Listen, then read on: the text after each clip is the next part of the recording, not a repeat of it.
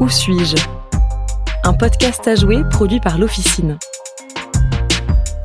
La règle du jeu est simple.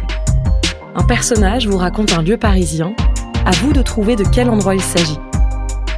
La réponse est donnée à la fin de cet épisode.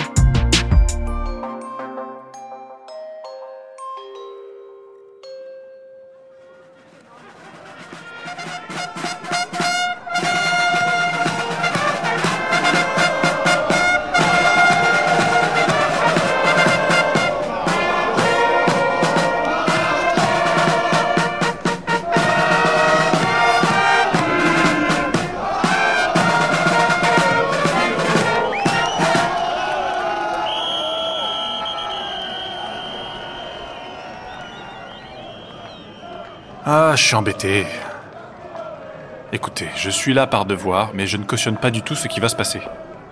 Cet homme, qui semble être le seul à ne pas céder à l'euphorie de cette place carrée, est le peintre Gustave Courbet. Je vous explique. On est en pleine commune de Paris. Là, au milieu de la place, il y a une colonne, et sur cette colonne, il y a la statue de Napoléon Ier. Pas exactement un ami de la commune. Et en plus, ça célèbre ses grandes victoires militaires.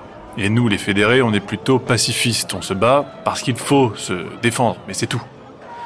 Alors une statue comme ça dans la rue de Paris, c'est plus possible. On déboulonne. Voilà. Sauf que moi, tout ce que je voulais, c'est qu'on l'enlève d'ici. Pas qu'on la détruise. Qu'on la déplace. Où ça? Bah, Aux Invalides. C'est un témoignage des années de guerre, donc c'est sa place, aux Invalides. Et puis, c'est seulement à quelques centaines de mètres, de l'autre côté de la Seine. Mais le conseil de la commune a voté pour la destruction quelques jours avant que j'y sois élu. Ah. Et vous savez qu'en 1792, on a déjà abattu une statue ici. Oui, celle de Louis XIV, sur son cheval. Il y a même une pauvre femme qui est morte. Eh, la statue lui est tombée dessus. En espérant que ça se passe mieux aujourd'hui. La place s'appelait alors Place Louis le Grand. Après s'être appelée Place des Conquêtes. Sous la commune, on l'appelle Place Internationale. Ne vous inquiétez pas, normalement, ils ont installé ce qu'il faut. Vous voyez là, la colonne va tomber sur des tas de fumier et de branchages, à l'endroit où on lui demande de tomber. Et ça devrait pas faire de dégâts.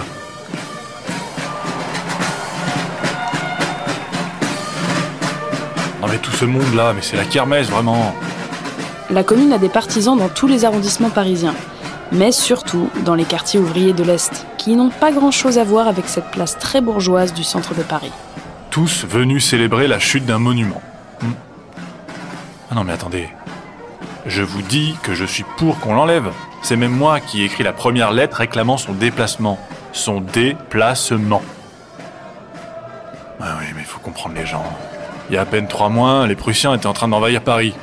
Victorieuse, l'armée prussienne a exigé de pouvoir défiler triomphalement pas loin d'ici, entre la place de l'Étoile et le Louvre, dans un silence de mort. Les Parisiens sont à bout.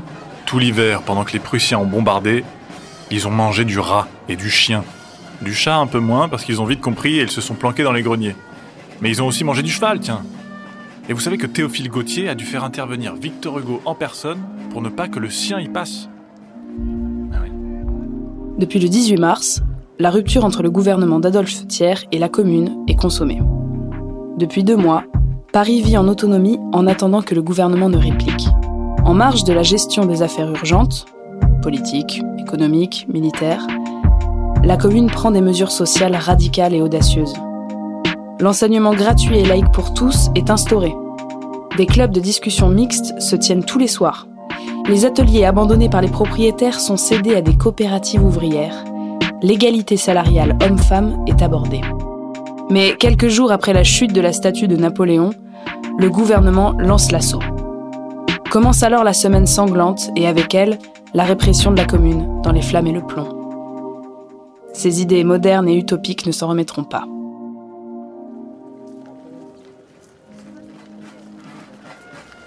Vous croyez que je dois les rejoindre? Comment ça, qui ça? Bah, sur le balcon du ministère de la Justice, là. Ceux qui saluent la foule. C'est tout le conseil de la commune. Et j'en fais partie, après tout. Le même ministère n'a pas déménagé depuis. Eh oui, non seulement je suis élu au conseil, mais je suis aussi président de la Fédération des artistes. Hmm. C'est-à-dire? Bah, C'est-à-dire que je m'occupe de tout ce qui concerne les monuments, leur conservation, leur préservation. Et oui, là aujourd'hui, on peut dire que c'est plutôt raté. Non mais il y a aussi les musées. Maintenant qu'on gère toute la ville nous-mêmes, il faut pas oublier les musées. La vie doit reprendre. Il y a quelques semaines, Courbet a fait rouvrir le Louvre, à quelques rues d'ici.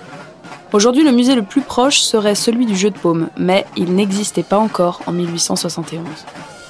Moi, je vais vous dire, si ça tenait qu'à moi, il y aurait de l'art partout, dans toutes les rues. On pourra à peine y passer.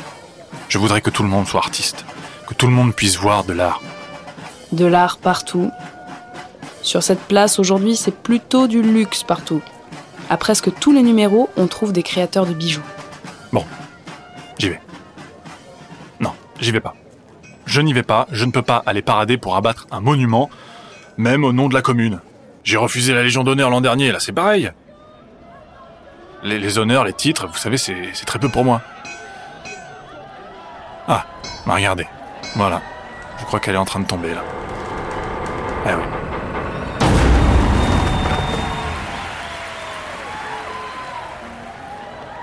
Après la reprise de Paris par l'armée, Gustave Courbet est arrêté le 7 juin, condamné à 6 mois de prison et 500 francs d'amende. En 1873, le gouvernement vote la reconstruction de la colonne et tient le peintre seul responsable de sa démolition. Il doit payer 320 000 francs. Exilé en Suisse après sa sortie de prison, il ne remet jamais les pieds en France. Ses biens sont saisis et ses amis surveillés jusqu'à sa mort. Il s'éteint deux jours avant la date du premier paiement et ne versera donc pas un centime pour la reconstruction de la colonne. Même sans l'argent de Courbet, la colonne est reconstruite en 1875 et trône aujourd'hui au milieu de cette belle place, la statue de Napoléon à sa tête.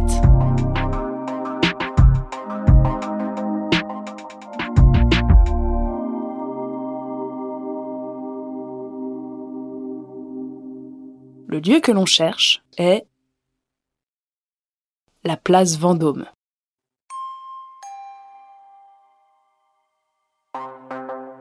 Où suis-je est un podcast à jouer produit par l'Officine et Thibaut Delavigne. Auteur Mathieu Bardot. Réalisateur Louis Coutel. Avec les voix de Blaise Petbone, Rouanet, Charlie Dupio.